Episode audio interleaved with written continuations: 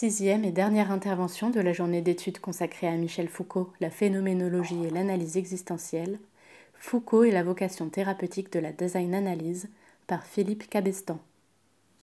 Je voudrais faire en introduction, euh, je voudrais faire le lien avec le travail euh, que nous avons mené cette année dans le cadre justement euh, de l'école française de design analyse, puisque pour la première fois, nous avons consacré un séminaire à la relation thérapeutique. Et je me permets de le rappeler, l'école, l'association, je préfère dire l'association, existe depuis presque 30 ans et on n'avait encore jamais abordé euh, la question thérapeutique. J'en profite pour faire une minute de publicité euh, pour euh, l'ouvrage publié par Georges Charbonneau, donc dans c'est l'ouvrage de Françoise Dastur, Analyse de la présence, et le sous-titre c'est Phénoménologie et thérapie. J'attire votre attention sur ça vient de sortir. Euh, je vous encourage évidemment à l'acheter, à le lire. Euh, et puis, euh, j'envisage, mais il faut qu'on en parle bien sûr ensemble, j'envisage d'organiser une journée peut-être à la fin décembre, une journée qui serait entièrement consacrée à des interventions. Et Françoise Dassure m'a déjà promis qu'elle assisterait, participerait à cette journée. Ah, Donc, je rappelle pour ceux qui ne le savent pas que Françoise Dassure était longtemps notre présidente, qu'elle est la présidente honoraire. Présidente honoraire. Alors, euh, cela dit, euh, pour reprendre la question de manière très très générale, euh, la question qui nous a animés et qui nous anime aujourd'hui encore, c'est la question de savoir si l'analyse existentielle, la Dasein-analyse, on peut dire l'analyse existentielle, débouche ou non sur une démarche thérapeutique spécifique. Est-ce qu'elle débouche sur une démarche thérapeutique spécifique? Et si tel est le cas, euh, dans quelle mesure cette démarche se euh, démarque des thérapies actuelles, et notamment euh, des thérapies inspirées de l'œuvre de Freud, dont elle est elle-même issue, il faut bien le rappeler, qui a toujours une parenté très étroite entre Binswanger, Boss, les différentes personnalités de l'analyse existentielle, et Freud et ses successeurs. Alors, je voudrais, dans cette perspective, rappeler deux, trois petites choses. Je voudrais rappeler euh, euh, d'abord un point important, je dirais, pour euh, notre association. c'est le point qu'avait rappelé Guy Risbeck dans son intervention au cours de cette année. C'est la distinction entre sollicitude substitutive et sollicitude devançante. C'est, je dirais, peut-être même le socle de notre réflexion sur la relation thérapeutique. Euh, distinction, donc élaborée bien évidemment à partir de la Fürsorge et de la Sorge heideggerienne, et donc dans le prolongement euh, de cette distinction. Euh, je rappelle aussi, deuxième moment qui était le nôtre dans cette année, deuxième moment, c'est un travail mené avec Caroline Gros sur la conférence de Binswanger, conférence que Binswanger prononça au Congrès international de psychothérapie, en 1958, hein, intitulée Analyse existentielle et psychothérapie. Et euh, je évoque ce travail et ce texte parce que, et ce sera mon point de départ, dans ce texte, qui se trouve donc dans Introduction à l'analyse existentielle, traduit dans son temps par Jacqueline Verdeau et que euh, Caroline Gros a retraduit pour l'occasion, dans ce texte, Binswanger euh, écrit à propos de deux modes d'expérience totalement nouveaux, hein, donc l'analyse existentielle et la psychanalyse, il écrit que ces deux modes d'expérience totalement nouveaux sont en eux-mêmes aussi distincts l'un de l'autre que le jour et la nuit, dit ou Nacht, pour le plaisir de le dire en allemand. Alors, euh, cette formule est à la fois très éclairante, j'ai envie de dire qu'elle est claire comme le jour et obscure comme la nuit. Pourquoi? Euh, Parce que, au fond, on ne sait pas très bien comment l'interpréter. Elle, peut, elle est susceptible de plusieurs interprétations. Euh, est-ce à dire que l'analyse existentielle et la psychanalyse sont des contraires comme le malheur et le bonheur, comme la richesse et la pauvreté Ou bien, est-ce à dire que par-delà leur spécificité, elles sont étroitement liées l'une à l'autre, précisément comme le jour succède à la nuit et la nuit au jour? Euh, au fond, euh, on croit comprendre ce que veut dire, ce que et ce n'est pas si évident que cela.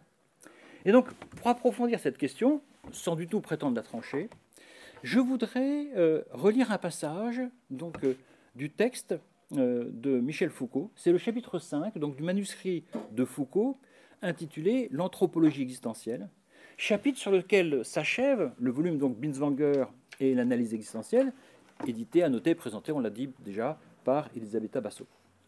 Et dans ce chapitre, dont le titre, comme je le rappelle, ça a été rappelé, mais je me permets de le dire encore une fois, dans, ce chapitre, dont le titre a été, a été fixé par Elisabeth Abasso, par donc, la personne qui a édité le manuscrit, et non pas par Foucault.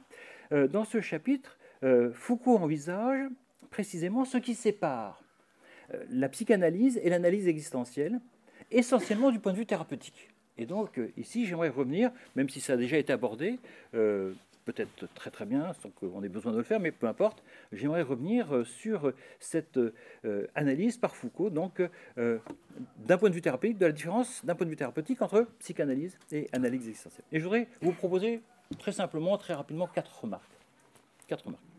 D'abord, une première remarque relativement simple, je vais aller assez vite parce que pour beaucoup d'entre vous, ça va de soi c'est la remarque de Foucault selon laquelle euh, les bases de la relation thérapeutique qu'offre l'analytique existentielle, euh, ces bases, c'est bien évidemment euh, le Dasein, le Dasein comme Mitsein, c'est-à-dire comme, alors on dit être avec, hein, c'est-à-dire un être dans le monde qui est un être avec, et ce Welt, ce monde, est originairement un monde commun.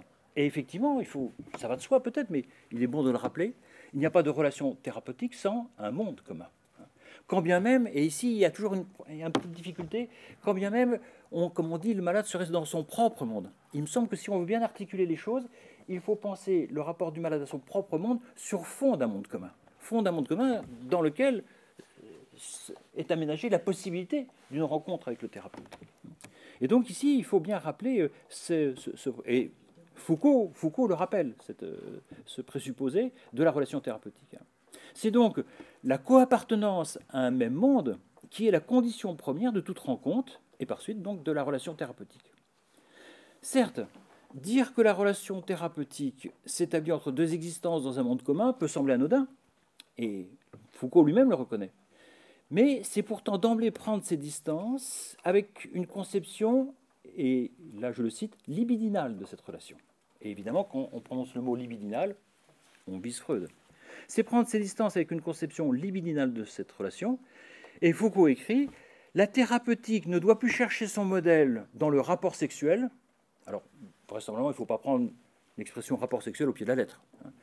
La thérapeutique ne doit plus chercher son modèle dans le rapport sexuel, mais élucider son fondement comme rapport existentiel. Page 165.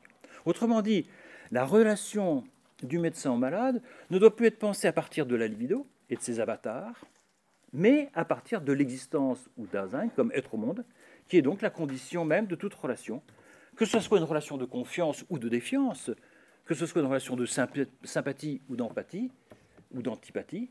J'évite le mot relation érotique, j'évite le mot libido, relation libidinale, précisément pour marquer la distinction.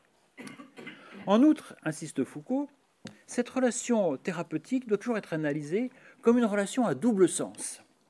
C'est-à-dire comme une relation qui ne va pas simplement euh, du médecin au malade, mais également comme une relation qui va du malade au médecin. Ce que reconnaît d'une certaine manière la notion de transfert dans la psychanalyse. Que cette relation soit à double sens, je dirais, c'est une évidence. Là aussi, ça semble, ça semble aller de soi. Pourtant, souligne Foucault, Rien n'est moins sûr. Et là, je reprends une formule qui a déjà été citée.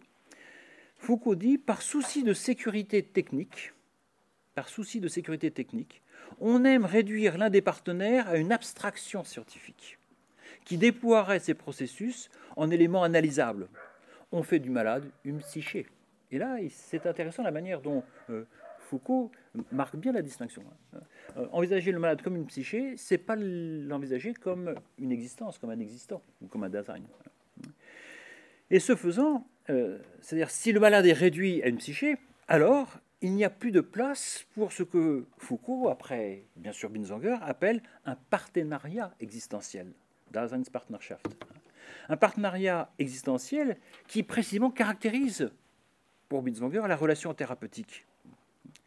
Enfin, Foucault rappelle que cette relation n'est pas au service d'une cause, hein, comme la santé en opposition à la maladie, comme la raison en opposition à la déraison.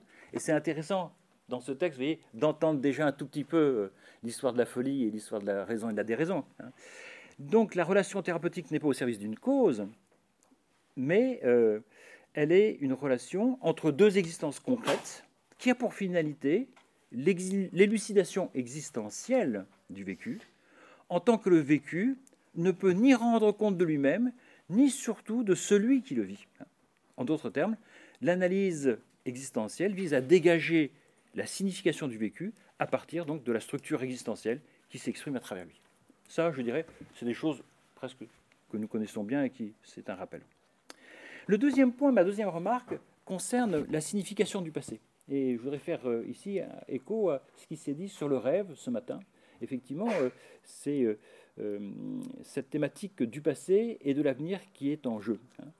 Parce que, après ces premières considérations sur la relation thérapeutique, Foucault précise son propos en reprenant un cas, le cas de Lina, qui est analysé par Roland Kuhn hein, dans un article de 1953. Hein. Euh, article qui est cité par Bitzwanger. Je rappelle que, pour ceux qui connaissent peut-être pas ce nom, euh, Roland Kuhn et Bitzwanger étaient très proches l'un de l'autre. C'était vraiment des amis, euh, même s'il y avait une, différence d'âge considérable entre les deux, hein, presque une trentaine d'années. alors on a évoqué Roland Kuhn ce matin je ne résiste pas au plaisir de dire que nous l'avons reçu dans le cadre de l'école française de Dasein-Sanise en 1999. Hein. C'était un grand honneur, on l'avait reçu. C'était avant euh, les polémiques qui, euh, euh, qui, se sont développées au début donc, du XXIe siècle à propos d'expérimentation de Roland Kuhn sur euh, avec des antidépresseurs. Mais je ferme la, parenthèse. Euh, mais ce qui est intéressant, c'est euh, effectivement le fait que Foucault connaît bien ses travaux, connaît bien Roland Kuhn, et il reprend le cas de Lina. Alors, je résume en deux mots ce cas pour qu'on sache de quoi il est question. Lina est une jeune femme qui appartient à une famille de paysans catholiques suisses et qui fait la connaissance d'un jeune protestant, ce qui n'est pas très évident, pas très étonnant en Suisse. Hein. Mais le père de Lina n'approuve pas cette relation, en bon catholique, et lui demande d'y mettre fin. Lina ne se rend pas au rendez-vous que lui a donné le jeune homme, qui, à la fin de la semaine suivante, se suicide. Lina est alors minée par l'angoisse et la culpabilité. Et Foucault analyse dans ce texte la manière dont Roland Kuhn procède dans son travail d'élucidation psychothérapeutique en confrontant systématiquement sa démarche, donc la démarche de Kuhn, inspirée de Binswanger, et puis la démarche, alors, la démarche supposée, je crois que c'est important de le souligner, hein, la démarche supposée d'un psychanalyste freudien face à un tel cas. Et il apparaît que le point de divergence, au fond, le point de divergence concerne euh, la temporalité, et plus précisément la place qu'il convient d'accorder au passé. Foucault note, tout d'abord, que l'intérêt de Kuhn pour le passé de sa patiente est relativement limité. Il ne s'agit pas d'explorer ce passé par-delà on ne sait quel souvenir écran afin de remonter à, dit-il, une scène primitive ou une situation originaire. Telle n'est pas la perspective de Kuhn. Il ne s'agit pas non plus, dans le cadre d'une théorie de l'abréaction, de provoquer la répétition d'événements passés qui seraient alors vécus avec la vivacité de l'émotion première. Autrement dit, et la formule est intéressante, il ne s'agit pas de guérir au moyen des événements mêmes qui ont rendu malade, ce que Foucault tient pour une gageur. Mais euh, ce qui retient tout particulièrement l'attention de Foucault, c'est la manière dont la psychanalyse donne, alors là je vais lentement parce que on a tendance à s'embrouiller, la manière dont la psychanalyse donne au présent la, la signification du passé, alors que l'analyse existentielle vise à donner au passé le sens vivant du présent. Là, il y a un petit jeu qui est assez intéressant. Hein. Donner au présent la signification du passé ou bien donner au passé la signification du présent. J'essaye d'élucider la chose. Hein. Afin d'élucider cette affirmation, euh, il faut bien voir qu'il y a deux conceptions différentes de la temporalité, hein, mais aussi deux conceptions différentes de la relation thérapeutique. En effet, cette opposition quant à la signification du passé se manifeste déjà, selon Foucault, dans la situation aménagée par les différentes prescriptions qui caractérisent la relation analytique, telle que la posture allongée sur un divan, l'association libre, l'attitude de neutralité de l'analyse, etc. D'une manière euh, générale, ces différentes prescriptions qui encadrent la relation thérapeutique dans l'analyse ces différentes prescriptions impliquent, souligne Foucault, une rupture avec la réalité quotidienne, de sorte que le présent passe à l'irréel, tandis que le passé se présente comme la réalité et la vérité même de la maladie actuelle. Et là, je trouve qu'il y a une analyse qui est assez intéressante, je dirais, d'un protocole et de ses implications du point de vue de la temporalité. Autrement dit, en se tenant comme en marge de la réalité, la relation analytique confère plus de réalité au passé qu'au présent. Et l'attitude de l'analyste concourt, selon Foucault, à assurer cette prédominance du passé, dans la mesure où le patient s'adresse à une personne dont le silence renvoie le patient au fantôme de son propre passé. Et à l'inverse, tout autre est euh, l'attitude du thérapeute dans l'analyse existentielle. Car, loin de se présenter comme, et là c'est une expression empruntée à Freud, comme ce miroir où se reflète dans la psychanalyse le monologue du malade, le thérapeute dans l'analyse existentielle est une personne avec laquelle le patient noue un dialogue hein, et qui, à l'occasion, intervient directement, concrètement, dans le cours de la thérapie. Et Foucault cite un, geste qu'on a souvent commenté dans le cadre de notre association, ce geste de Binswanger, qui, pour mettre fin un hockey hystérique, tout d'un coup euh, serre la gorge de sa patiente. il intervient physiquement. Et euh, on s'est souvent interrogé, mais sur la légitimité de, ce geste, sur sa signification. Euh, ce qui est...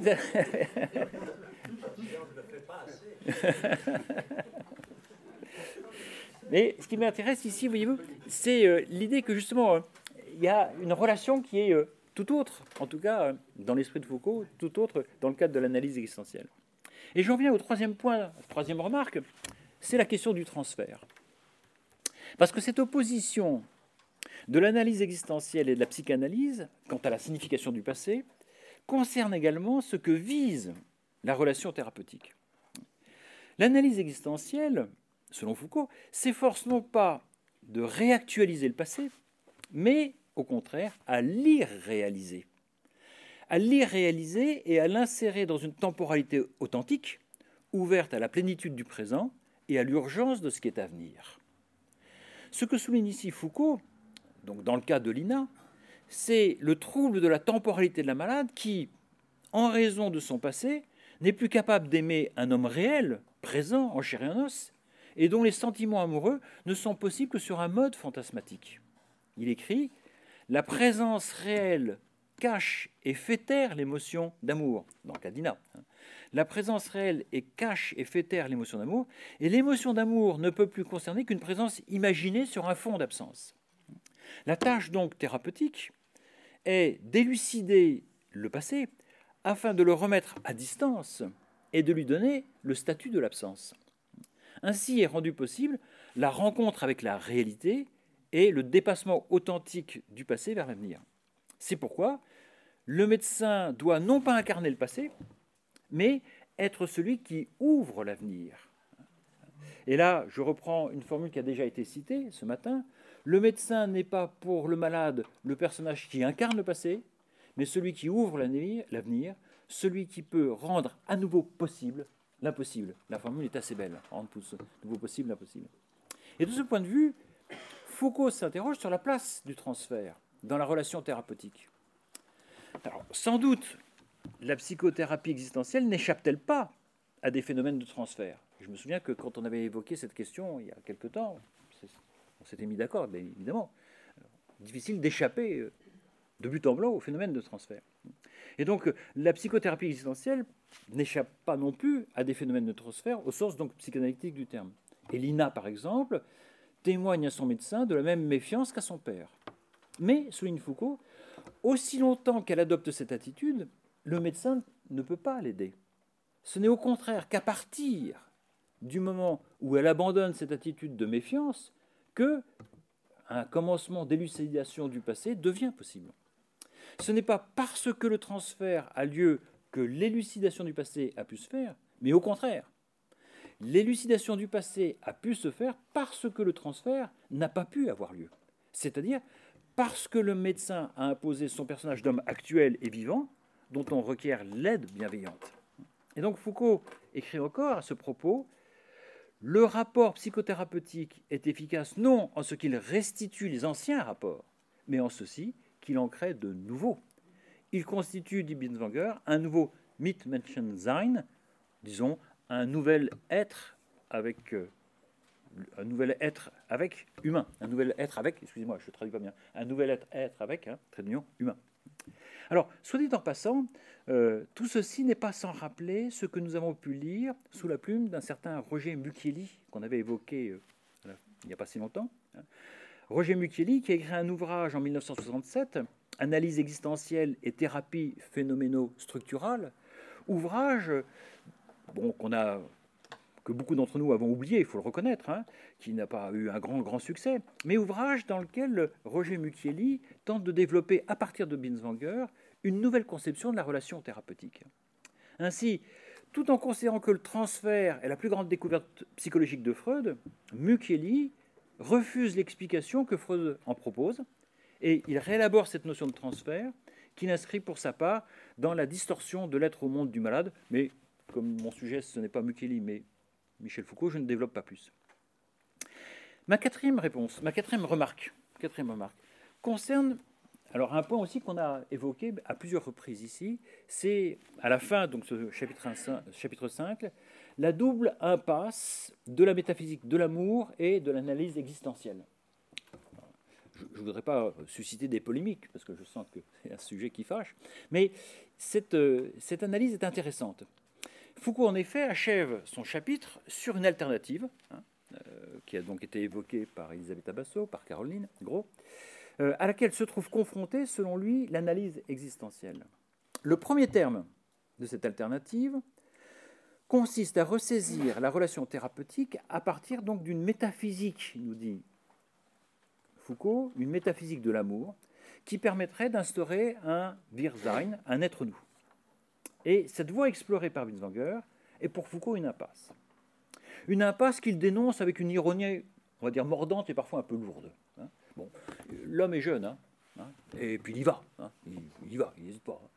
Mais euh, une ironie mordante, un peu lourde, mais qui a aussi son intérêt.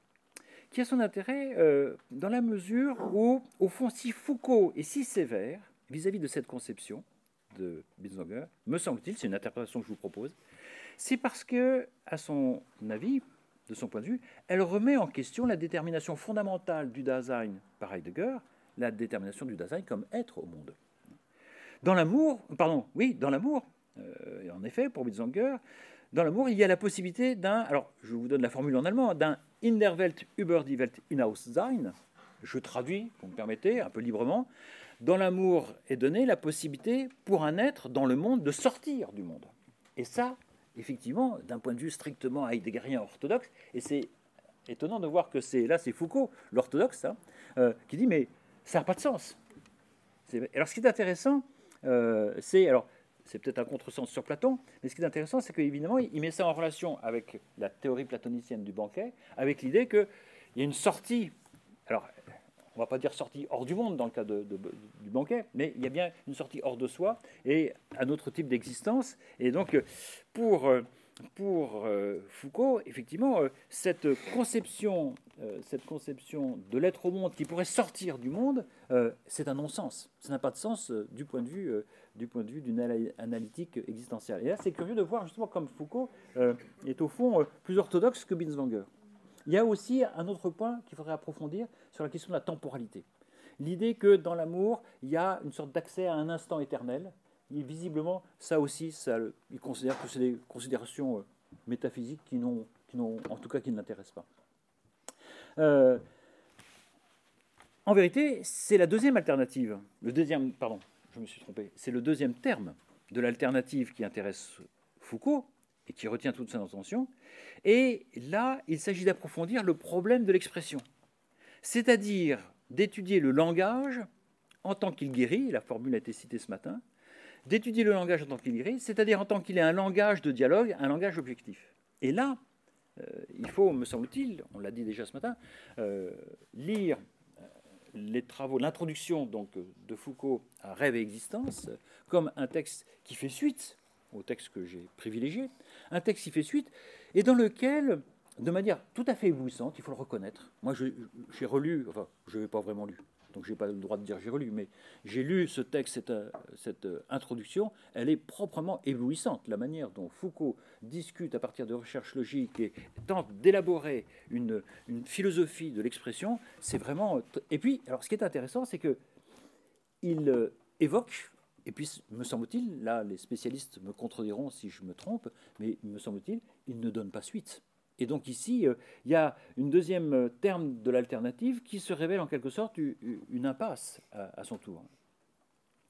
Et euh, comme l'indique donc Elisabeth Abasso dans l'une de ses nombreuses notes, hein, tout à fait précieuse, je le souligne, ce texte, donc publié en 54, l'introduction au rêve et à l'existence, hein, cette introduction permet à Foucault une critique de l'interprétation du rêve par Freud, hein, et il développe, euh, en opposition d'ailleurs à la conception sartrienne de la conscience imageante, il développe une conception radicalement nouvelle hein, euh, du rêve, commandée par ce qu'il appelle une réduction transcendantale de l'imaginaire. Alors là, euh, bon, je ne développe pas plus hein, parce que ce serait un peu long à expliquer. Hein, c'est juste l'idée qu'il y aurait une reconduction de l'image à sa source qui est l'imaginaire. Et donc il a en perspective une philosophie de l'expression qui repartirait de l'imaginaire. Mais bon, on ne peut pas en dire, me semble-t-il, plus parce qu'il euh, ne, va pas, il ne va pas développer euh, ce qui est une sorte de début assez éblouissant.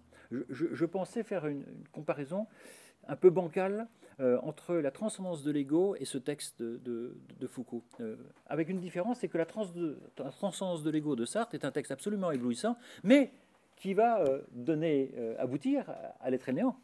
Alors que là, dans le cas de Foucault, malheureusement, vraiment, on peut le regretter, mais c'est bon, on comprend aussi. Malheureusement, ce texte éblouissant de Foucault ne va pas aboutir à, une œuvre qui était vraiment en germe. bon, oui, on peut, on peut le dire. Alors, euh, bon, je ne développe pas plus, euh, mais simplement, euh, force est de constater que Foucault ne va pas donner suite à ce projet d'une philosophie de l'expression qui lui aurait peut-être conduit à une toute autre conception du rêve, à une toute autre interprétation du rêve, mais qu'il n'a pas développé. Et puis, puisque vous le savez, en 61, eh bien c'est apparaît, il publie Folie et des raisons. Et là, Foucault se présente comme un auteur qui est par profession philosophe, passé à la psychologie, et de la psychologie à l'histoire. J'emprunte ici la, citation à Elisabeth Tabasso dans son, dans son texte Situation, euh, donc situation du texte de Foucault. Hein, hein. Et je cite à nouveau Elisabeth Tabasso, hein, parce que me semble-t-il, Elisabeth nous dit l'essentiel, c'est bien l'exigence d'historiciser l'expérience de la maladie mentale qui pousse Foucault à abandonner la psychiatrie existentielle. Donc c'est une formule que vous trouvez page 202. Deux, trois remarques euh, en conclusion, très rapide. Deux, trois remarques. Euh, je dirais d'abord concernant la vocation thérapeutique de l'analyse existentielle. Euh, je, voudrais souligner la qualité de la lecture de Foucault. bien sûr, il y a des simplifications, bien sûr, il n'est pas toujours juste, que ce soit avec Freud, avec la psychanalyse, dont il invente certaines interprétations. Hein. Mais il y a une qualité de la lecture de Foucault qui, me semble-t-il, dégage bien la manière dont Binswanger envisage la relation thérapeutique. Et la manière dont Binswanger envisage la relation thérapeutique comme partenariat existentiel. mon deuxième, ma deuxième remarque en conclusion, c'est euh, de constater l'originalité de cette lecture. Originalité de Foucault, de cette lecture de Foucault de Binswanger, qui quand même, il faut se dire, prend le parti de l'analyse existentielle contre la psychanalyse freudienne, et ce, alors même que la psychanalyse freudienne, dans les années 50, freudienne et post-freudienne, Lacan est là quand même, il existe, eh bien, euh, lui se tient à distance. Et là, c'est original quand même. Il y a une, singularité de, Foucault dans cette posture. Il s'intéresse en plus à des textes qui sont parfois un peu rébarbatifs, il faut le reconnaître, hein, pas toujours très drôle à lire, en allemand, un allemand difficile qui est l'allemand de Bislanger. Et euh, euh, au lieu de se précipiter, je dirais, avec ses contemporains sur la psychanalyse freudienne et post-freudienne, il s'intéresse à, à hein. Et je signale simplement qu'au fond, euh, là, il y a tout un travail qui a déjà été entamé. D'ailleurs, il y a un certain nombre de publications sur ce sujet. Il y a euh, chez Foucault, tout au long de son existence, une critique qui va euh, se radicaliser de la psychanalyse freudienne. je citerai juste deux exemples. C'est pour moi un texte qu'à l'époque, quand je l'ai lu la première fois, quand j'étais étudiant, je n'ai absolument rien compris. C'est l'introduction à son histoire de la sexualité, lorsqu'il dénonce l'hypothèse répressive. Et j'étais à l'époque, ça remonte un petit peu loin, mais j'étais tellement, je dirais, imbibé de l'hypothèse répressive que je comprenais pas ce qu'il en voulait à cette hypothèse répressive. Bah oui, bah, pour moi, c'est malaise dans la civilisation, c'était l'alpha et l'oméga. Hein. Et donc l'ironie avec laquelle Foucault pouvait euh, parler, parce que c'est là où il est difficile, euh, Foucault, c'est que très souvent, euh, il est très ironique et il dit pas comme ça, noir sur blanc, ce qu'il dit. Hein, c'est, il, se moque, hein, il, tourne en dérision l'hypothèse réflexive. Hein. et ça m'a beaucoup frappé. Et puis j'attire votre attention aussi sur un deuxième point, toujours dans l'histoire de la sexualité, c'est la distance avec laquelle il se tient, non pas seulement de l'hypothèse répressive, mais aussi de l'interdit de l'inceste de le complexe là, il y a des pages qui sont tout à fait intéressantes que je vous recommande de lire euh, à ce propos, donc euh, dans, euh, l'histoire de la sexualité. Enfin, dernier point, dernier point, ce sera un point sur le tournant historique de Foucault. Hein. on peut le regretter, ce tournant historique, évidemment. Hein. J'aimerais vous proposer une interprétation en le contextualisant. Il se trouve que par hasard, il y a quelques jours, je suis tombé sur le livre de Philippe Ariès, et moi, je croyais que le livre de Philippe Ariès, hein, L'enfant et la vie familiale sous l'Ancien Régime, c'est un livre qui a été beaucoup lu, qui a eu un énorme succès. Énorme. Hein. Et donc, euh, c'est pas un livre comme ça parmi d'autres. Et ce livre, j'ai été très surpris, 1960. Publié, il est contemporain.